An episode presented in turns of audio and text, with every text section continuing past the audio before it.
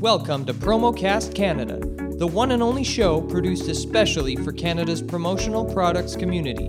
Brought to you by the Promotional Products Professionals of Canada and the President and CEO of PPPC, Jonathan Strauss. Let's talk shop.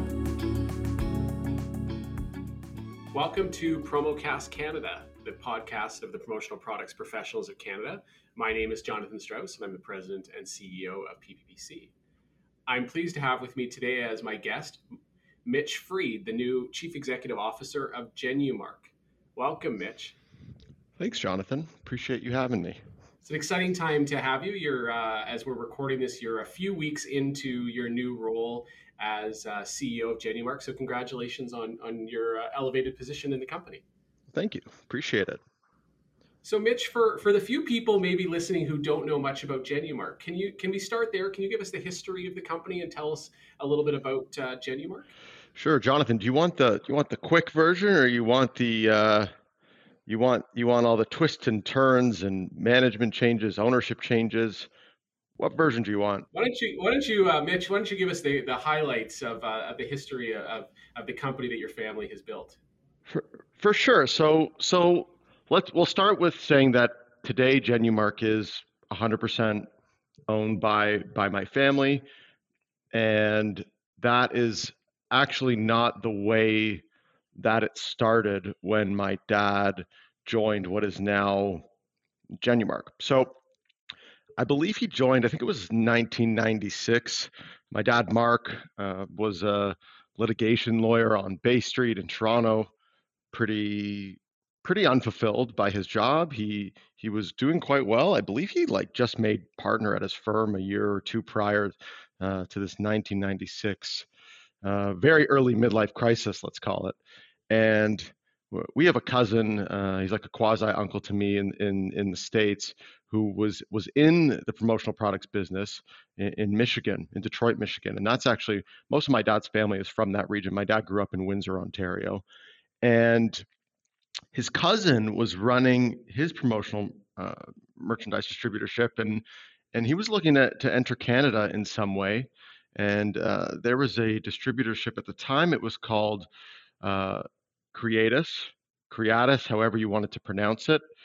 Uh, it was there was two offices. There was one in Vancouver. There was one in Toronto. That was actually originally started in Vancouver, I believe. 1980. Well, I know that 1980 was the founding year, but it might have had a different name even at the time. But you know, go go to 1996. Um, you know, basically my my my family member, my cousin, my uncle, whatever you want to call him, he uh, he did a deal to buy uh, this distributorship, and he needed someone to run it, someone that he trusted. My dad having very little business experience, practically in the last sort of ten years professionally, other than other than he he grew up in a family business too. Uh, my my family still to this day, uh, on his side, owns the largest uh, independent men's clothier in Canada. It's called Freed's actually, and it's it's in Windsor, which is where my dad grew up. So so you know certainly understood uh, business and grew up watching a retail business. But uh, you know, decided to go the legal route. He went uh, and moved to Toronto for for school, and, and, he stayed there. So uh, you know, my my cousin they bought, they bought this business, and and basically on day one, my dad became the president of of, of then Creatus, and then within a, a year and a I think it was a year and a half later, he sold his Michigan and this you know this arm of Toronto, Vancouver, to Halo back in the day, and and when we actually were, uh, you know, Genumark now basically was Halo Canada for a very, uh, for for I want to say it was like three to five years. I can't remember how long, but that was back in the day when uh, you know, Halo became a public company. I, I, my dad has memories of actually going to the stock exchange, re, re, ringing the bell. You know, very exciting time, and then things changed quickly. Uh, you know, at that point, Halo had to file for Chapter 11 uh, bankruptcy at one point. Um, there were some ownership changes, and eventually there was an opportunity um, for a management buyout, and my dad took advantage of that. You know, at that point, when I think we became Genumark, it was 2004, uh, when he had the opportunity to buy the Canadian arm, the Canadian company that he grew, and uh, that was in 2004. That's truly when it became, you know, owned by our family. And uh, fast forward to today, where we have you know 120 plus people that's that's basically the story of the evolution of uh, of Genumark in a couple minutes. Well, Mitch, thanks thanks for sharing that. I didn't, I, you know, there are pieces of that that I've heard over the last few years. Of, you know, I've been with the association for just over four years, but there's a, there's always something new to learn sure. uh, in these stories. So I, I, appreciate you you sharing that. So Mitch, um, I, am sure like like many children of entrepreneurs, uh, you, you grew up uh, around the business. But when did you first, uh, you know, beyond maybe being asked to pack a box uh, at Christmas rush in the warehouse, when did you first really get involved with Genumark? Yeah, I mean, I told this story uh, a couple weeks ago to the whole company when when we announced the change. Um, I, w- I was super fortunate in that, you know, I grew up watching the business, learning the business through conversations, definitely had various summer stints doing data entry back when programs were faxed in and we would literally key in the information into our ERP system. That, that was back to my high school days for sure. Uh, I had a couple summers where I worked the warehouse and, and worked with people that are still working back there, which is a real testament to, to our company and, and people staying for a long time and generally being super happy uh, to, to, to be part of our team. But uh, then I went to university. I, I there was no plan for me to join the business. We never talked about it in terms of succession ever. Uh, I worked in management consulting for a number of years. Then I went to business school in the states. Then I even uh, started my own company after business school um, for and did that for a couple of years. Um, and it was only when I was thinking about what to do in my career. This was back in 2016. Um, you know, not to not to get into too much detail. I've told this story so many times, but basically, my my my initial thought was to um, was to look to buy a small business actually and, and, run it. And I was meeting with a couple of different friends, uh, a uh, couple of uh, colleagues who graduated from uh, same business school as me, who were doing uh, similar ventures. And the conversation basically shifted of, okay, so so, you know, me, as in me, my friend, I'm looking for a business because there isn't one that I'm necessarily attached to or connected to or part of my family or a friend. I, I'm I'm doing it because that's my best option. You're you've got a business at your fingertips. Like what's the succession plan at Genumark? Again, this is back 2016. It wasn't that long ago. And I, my quick answer was like, you know what? I have no idea. I, I actually don't know. I, I know a lot about the business, but I don't know about the future plans at all. And uh, that conversation with my friend basically helped me build up the courage to call my dad later that afternoon and basically say, What's the succession plan? Do you have one? And he basically said, You know, I, I don't really know. I mean, there's a couple of options. We could sell the business whenever I'm ready to wind down. Um, I don't love the economics of doing that. I'd rather hold on to it as long as we can, as long as we have great, trusted people running the business. Um, you know, but option two is is getting in someone with you know a vision for the future, someone with longevity ahead of them, uh, and it we just sort of chuckled and laughed about how much this probably made sense uh, for both you know me and my professional career and what I was looking for uh, for him and what his future plans were, and for the business. And so I, I joined Genumark in 2017. I just passed my five-year mark of being there full time. Uh, but uh, yeah, it wasn't it it wasn't part of my master plan, and, and I don't.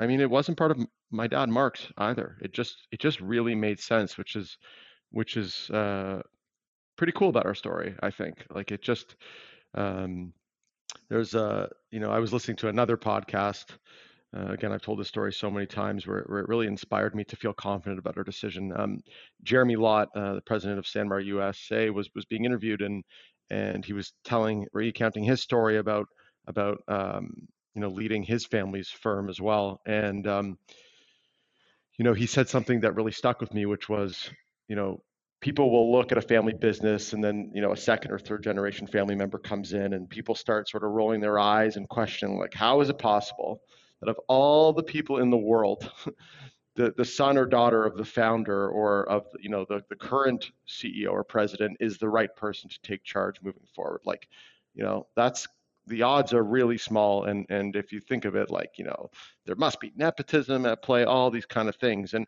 and i personally to be honest was very self-conscious about that. I really was even though i was proud of my experience and you know the schooling that i'd done and you know i felt like i really worked hard uh, but but I totally understood that perspective and worried about that outside perspective.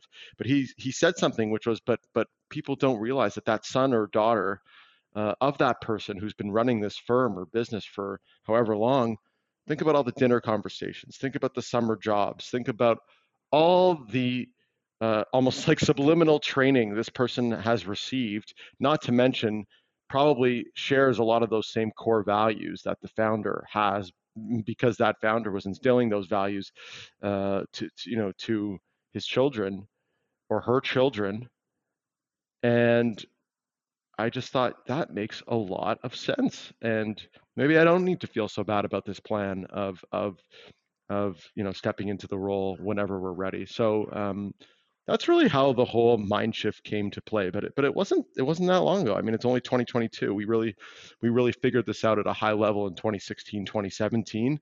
We weren't sure if it was going to work, and then we put the plan in motion as somebody, Mitch, who who doesn't have a, a formal post secondary education, I, I, I really uh, I, I, really appreciate the you know what you shared there about you know the experiential learning. Uh, in, in, my words, not yours, but um, you know all those opportunities you had over you know your whole lifetime um, to learn about the business. And I, and you know I haven't heard um, it you know family business succession explained in that way, but I think. Uh, I think there's something to that. Um, for sure. You know, for people who grow up learning about their family businesses, obviously that's not all it takes. Uh, but I think your MBA combined with, uh, you know, how many how many dinners and, and other conversations with your father, I, I, I can I can really appreciate uh, where that uh, where that would have been so so crucial for you in coming into the company. Yeah, I, absolutely, absolutely, and and it takes a third perspective to to sort of hear that story, realize, wait, that's totally true for us, and and you know, just gain that little confidence that you need as a leader to to to go forward with a plan. So, Mitch, when you decided to uh, to join the company, um, you know, about six years ago, and you and you walked in the door, um, what what were you hoping to bring to the table uh, as as you as you came and and joined Genumark? Um, like I, I would say, I, at first I didn't have an agenda my only agenda, I actually joined as a quote unquote consultant for the first three months because I just didn't, we didn't know what, where, where my footing was going to be. You know, I, I already had pretty decent work experience, um, a lot of strategy experience. And there wasn't really like a strategy type role at the company. So I went the first three months almost as like this independent contractor. I don't even know if I was a I don't know if I was even an employee at the time because we we were really just like in this exploration phase. And I was a consultant, if you will, for three months, which was pretty that wasn't out of out of scope for me. I mean, that's what I'd been doing for four years, uh, you know, prior. So that that was that was pretty normal, and and I just talked to to to, to a lot of people uh, very regularly, and I sat and listened, I didn't open up my big mouth. I didn't I didn't suggest all these things for the first six months. I mean, I was in, I was extremely intentional about that. I I I really didn't want to come off as a know-it-all, as someone who had all these great ideas. You know, I, I mentioned I had all this quote unquote training, but but but but that training was was hearing it from one person all the time, right? I hadn't had the different perspectives, and I hadn't heard from almost anybody else other than Mark. Uh, my sister actually worked at the company for, for a bunch of years at the time, so I had her perspective on lots of things, but, but that was it. I mean, it was a very biased opinion. So my agenda was to listen and learn uh, for, for, for a long time. I mean, that's still my agenda, to be honest. Um, but uh, but I, I, mean, I think I knew that there were some things missing. The first like major thing or initiative that I drove was bringing technology uh, into our sales workflow because there wasn't any. Uh, it was sort of a free for all, and everybody on the sales team just sort of did did did their workflow their own way, whether it was quoting in the body of an email, whether it was putting together a PowerPoint presentation. I mean, there was no consistency. Consistency. There was no visibility to management whatsoever. The only visibility there was to management was when an order would get put into the system. So think about all the pre-work that's being done, all the conversations that are happening, that management, that the team had no idea what was going on. And I thought that was a real problem.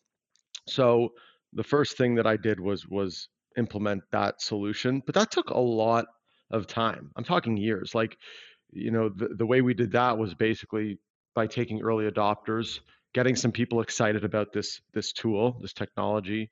And uh, by the way, for anyone listening, the tool for us is commonsku, and it uh, I, I, still believe it is a revolutionized uh, our business, and I'm not saying that to take credit. I just I just can't imagine where we'd be today um, without it with with this streamlined streamlined tool. Excuse me.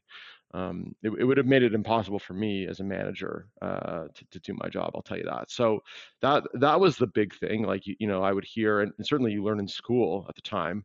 You know, you hear about Salesforce and these CRMs that that have taken off, and it's such a huge business um, in in any sales organization. Yet we didn't have anything and it just felt a little too old school and and too too much living in the past. Um, so that was like my first my first initiative, if you will, um, and then it just kind of blossomed from there. Then eventually I started uh, I, I, changed roles and led the sales team for a while. Um, again, that was just that just made sense based on uh, some of my experience and and the different people that we had at the company uh, and where where I would fit in best. Um, and then and then our most recent change. So um, there, like there, there really was no mass agenda when I started, other than to just listen and learn and uh, not be like this master fixer because that that can come off as super annoying. As I said, like there's a lot of good things that we were doing, a lot, a lot. At that point, we were still winning National Distributor of the Year way before I ever came along. So I take zero credit for that. Uh, it, it was more just just staying relevant. Uh, we believe that status quo is the enemy. We we will never get comfortable, um, and we believe that there is no finish line, and that we're always working towards being better. So it's really just that's been my goal the whole time. I mean, it, it, it's and it, it, will never change. Mitch, through you talked about your your big technology transformation, and uh, you know that's that's been I think a big theme for for for this industry and many industries over the last number of years. Yeah. What are some of the lessons learned from that technology transformation project that that you would apply to your next big project? Okay, so this happened by accident because I didn't think that there was any other way to get it done. I already alluded to it. This idea of getting early adopters, the idea of you can't just like make a declaration, hope it's going to be great, turn on the switch and everybody has to has to do it uh, because you know I said so. It was a it was a slow iterative process to get people on this technology tool. You know, I would talk about it with people. You know, what do you think of this idea? Oh, that sounds great. Oh, I'm not into it. I, you know, I, I have my own process. Like you got to listen and learn where people are at, and then you take your pilot group. Then you then you find who those people are that are super excited to sort of roll with you on this change. Then you get them talking about it they start telling their colleagues how great it is. You know, you're missing out. You, you got to jump on board. Um, I think I think change is super hard. I also think that it's going to be uh, the main way that we stay relevant all these years that I want to you know remain uh, on top in our business. So uh, I love the idea of getting adopters to to change early adopters and starting small and letting it sort of naturally progress and, ex- and expand. And listen, I also think that's like the beauty of being a private company. I think a lot of public companies that are looking for speed, um, quick results, probably don't have that luxury um, to sort of go at. It's not a snail's pace, but it's it's a steady, methodical pace. And um, a- any change um, initiative that we launch in the future, I hope that I'll have the luxury uh, to, to put together these groups of early adopters to really get uh, others on board. Well, I, as somebody who has failed, you know, at the odd uh, new technology project or, or new tool launch, I, I, I, can appreciate that because sometimes something sounds like a great idea and you run in and say, everybody, we're doing this tomorrow. And then uh, you realize six months later you've paid for something that nobody's using. So I I think there's some there's some good lessons that go obviously beyond technology uh, practices there. Totally. And and this is an industry that I think um, I, I you know a few years ago I was I was in a conversation where uh, you know a large supplier was talking about how many fax machines they still used. Um, and, and, and you know and there are you know there are distributors and suppliers still using fax machines. I laughed uh, you know the other day uh, in a conversation about healthcare when somebody said, "Yeah, the uh, the, the doctor's going to fax over the requisition. You're like, wow, okay. Um, so, um, you know, if, if you get bored over a Genumark, I think there's some other technology projects and some transformation projects waiting for you uh, out there in the world. So, um, no, I mean, that that's great. And, and technology is certainly, you know, we've seen uh, the pandemic has really caused um, especially smaller companies in the industry to really have to look at technology. So I, I think if, if there's one positive out of the pandemic, the, the change in the use of technology in the promotional products industry has really just leapfrogged ahead and been forced to.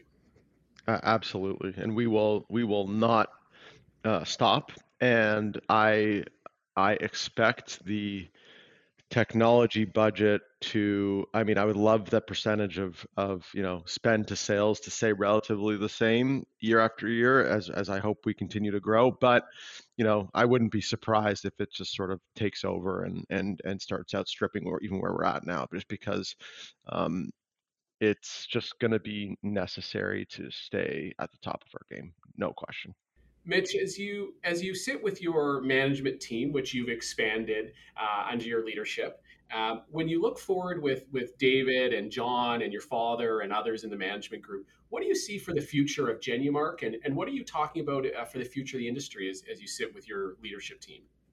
Well, let's talk about what we think the pandemic did for our industry as a whole. You know, we at the beginning of of March 2020 when the events stop and we all watched our bookings and and you know orders just decimate and basically disintegrate and er, and go away. We we we wondered can, can we survive without events? Like we have supported events people gathering together since the beginning of time for this industry. Like what what what what are we going to do so we survived on PPE for a while, like everybody else. We didn't shift our business. It wasn't like our best year, like you've heard some distributor stories, and kudos to those distributors. We just we just didn't get that far along in it. But what we did do successfully is supported culture like we never have. And what do I mean by that? So, you know, you'd go to an HR event or you'd go to a recruiting event, sure, you got you got um, the merch that uh, you know we provide uh, for, for you know that event.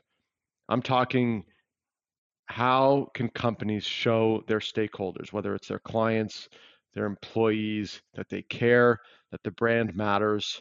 Um, you know that that shift happened pretty quickly actually, and you know a lot of that uh, shipping to individual people's homes, uh, you know, budgets being slashed for holiday parties, but had to be used somewhere. I mean, I think we really did well because of that, actually. And, you know, it didn't make up for the loss, certainly for the first 18 months, but it has opened companies' eyes to the importance in investing in their employees. And, you know, this hybrid workforce model is certainly not going away. And you know our clients are going to have a challenge of keeping keeping their teams engaged and passionate about their brand and it's it's it's harder and harder with with this remote um, setting. I'm not i don't think it's it's not going anywhere and we're totally embracing it but I, I think that's where we can come in. So this whole idea of having to execute large orders that go to a thousand homes as opposed to one or two locations that is here to stay so to me, the operational efficiencies of our business need to be sound, in check, and uh, and and efficient. And I don't I don't see that going absolutely anywhere. So you know we've we've invested in roles, um, you know logistics roles to make it a little easier to survive in, in this more logistically complicated world.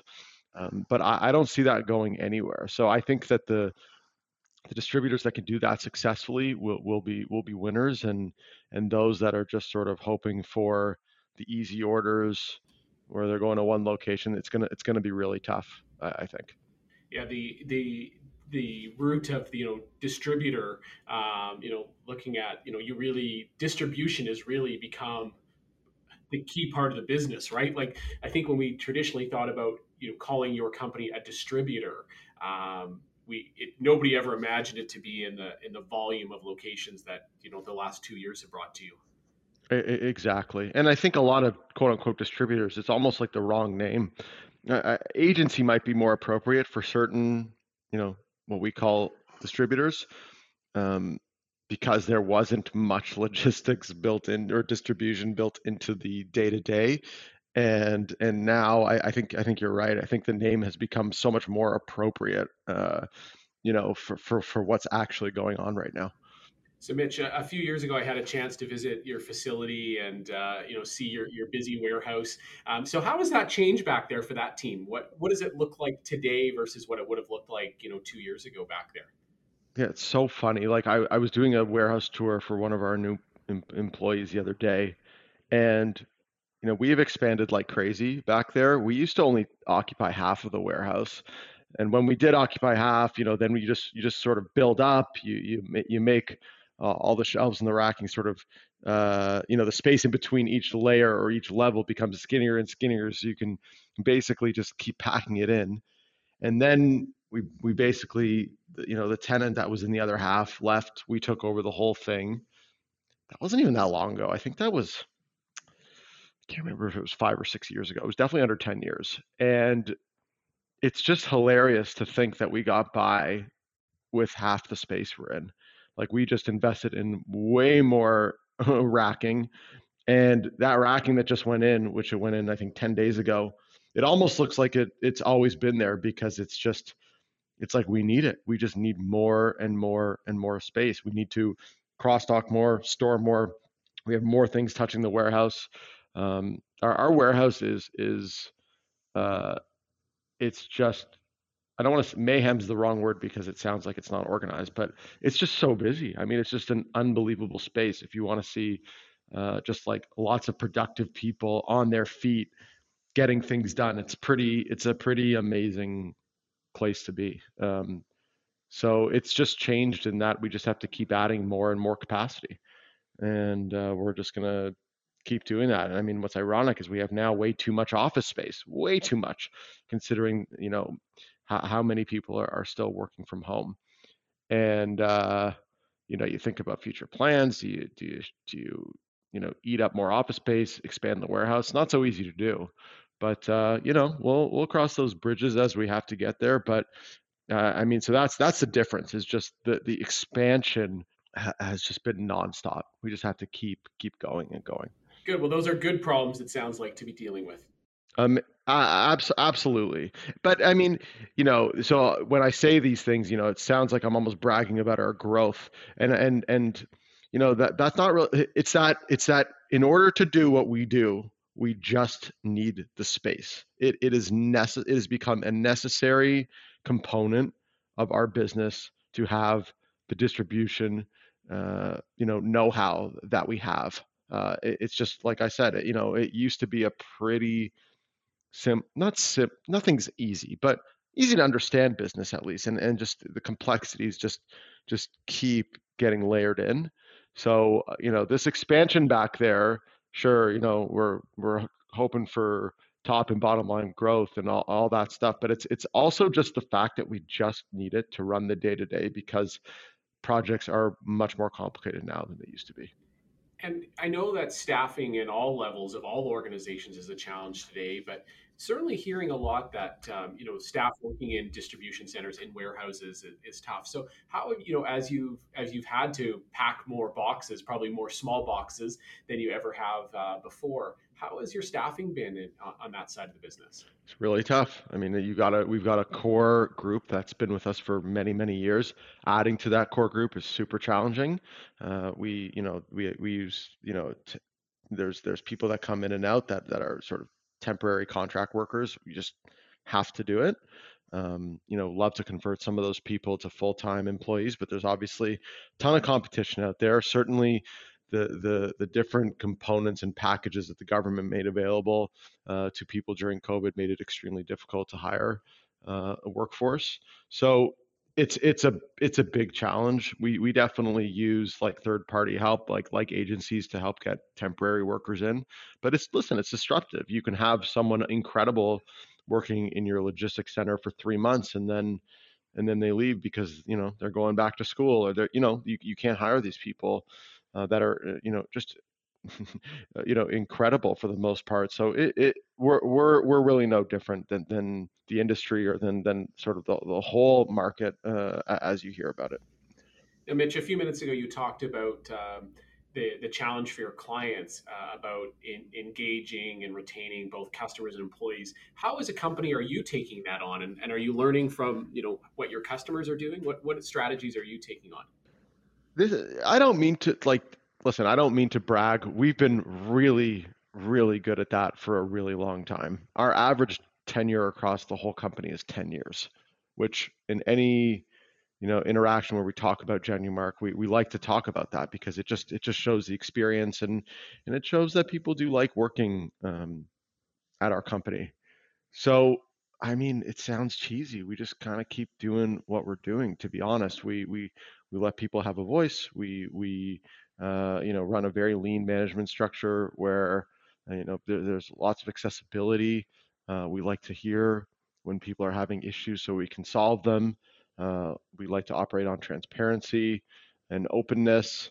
Um, sort of the basic 101 type type stuff to be to be honest jonathan like it's not i don't have like a manual on how we do it but uh, i mean i think we're just going to kind of stick to what the foundation that mark david john and team have have have put in place because uh, you know they've done a great job. It, it obviously gets harder and harder uh, as people come out of school, and you know, I don't know what the average number of jobs someone has fresh out of school within their first ten years of their career, but obviously it, it's getting more more and more challenging. Obviously, um, but I think if we just sort of stick to the principles that we've always stuck to in hiring and retaining employees, you know, maybe that average tenure doesn't stay at ten, but we should always be way above average, I, I believe. Good. Well, that's a it's a good goal to have uh, for sure. So I want to change gears. You you talked about in your, your company history. Uh, your your father was was uh, part of Halo for a while there. Um, yeah. You know, acquisitions, um, consolidation. Certainly seeing more of it in the U.S. than in Canada. But your own company did an acquisition a few years ago. What what do you see uh, in the future of of uh, related to acquisitions and um, more American companies maybe coming into Canada? How do you look at all of that? I think it's just gonna keep happening. It, it and it and it has, right, Jonathan? I mean, if you look at the last ten years, there's been so much activity. Uh, that's never how we've grown, uh, other than you know the acquisition that we did a couple of years ago. You look at that acquisition, like there's no two companies on the planet, in my opinion, and of course I'm super biased, but I'll just stick to that that have a better story of why they should have come together. It's totally, uh, it was totally additive markets. You have a company that birthed basically the technology tool commonsku that we uh, that we were uh, on already. It was they were in our backyard in Toronto. We were friends with the founders, and they have a team that uh, is young, dynamic, fresh, and committed. And, you know, as we looked to our second generation plan where we needed more people on a similar path to mine, it was just a no brainer. So the marriage was just like, it's, it's pretty hard to argue against it.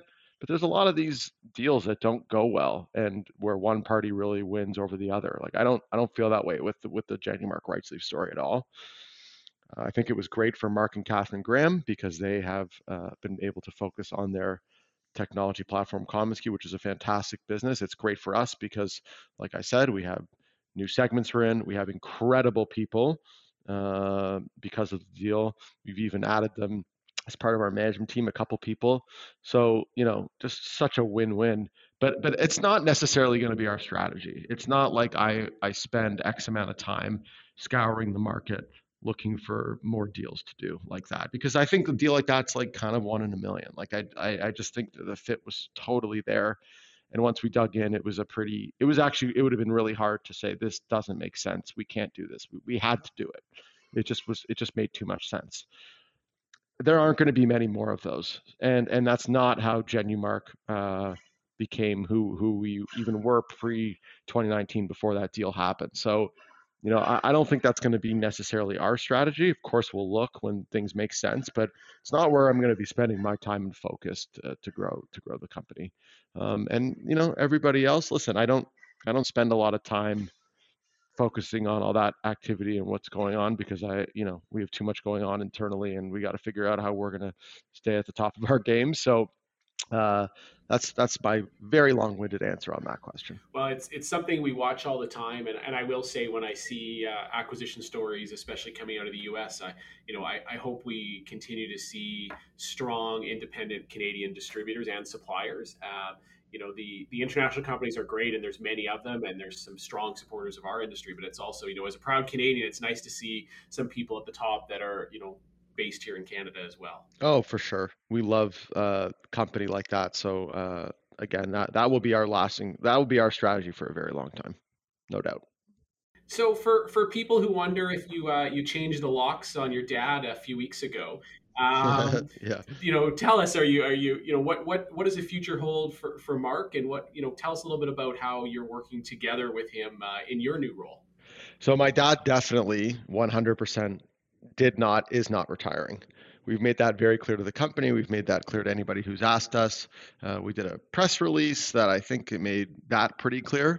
Obviously, it always, you know, that's the immediate uh, thought that people have, and and people will say things to me like, "Congrats on taking over." It's like taking over. I don't, I don't really think I took over. That's like that like implies that like you said, like I kicked my dad out or he kicked himself out, whatever. Like it's just really not the way that we operate. What what's really happened there is now he has one direct report.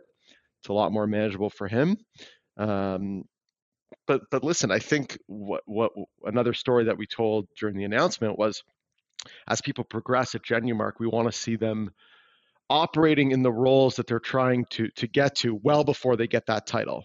So any changes that we announced a couple weeks ago, I think we were kind of already doing that. Like I think, you know, even the way we're making decisions, um, you know, I, you know, the the way that my dad sort of, you know, excused himself from certain discussions, certain meetings, he stayed pretty high level, and he, he's been he's been like that for for quite a long time. So I think, like now that the dust is settling, the news is out, the congratulations stuff is like coming to a close.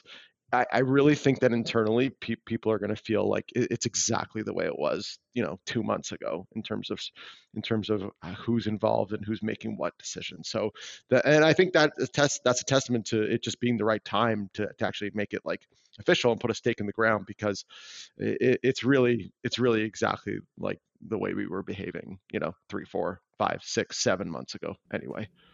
So you updated some email signatures and, and just continue your strategy. Honestly, yeah, like basically. Well, that's good. I mean, it's um, I, am sure for your for your staff, your customers, not having a I don't, I don't know if that's the right way to say it, but a shock to the system uh, is probably wouldn't be helpful. Yeah, and I think I think like when news comes out like this, it always it, listen. Of course, it's a big deal. I'm not trying to minimize it. It's it's super exciting. I feel super lucky. It's it's a it's a, it's an incredible opportunity that I have. But but again, I think I think that it's not not much is going to change day to day is, is, sort of my point. So we'll continue to see your father active for many years to come. Absolutely. No without a doubt. Good. Well i know uh, you know your dad has many many close friends in the industry and i'm sure they look forward to to working with him for a long time to come.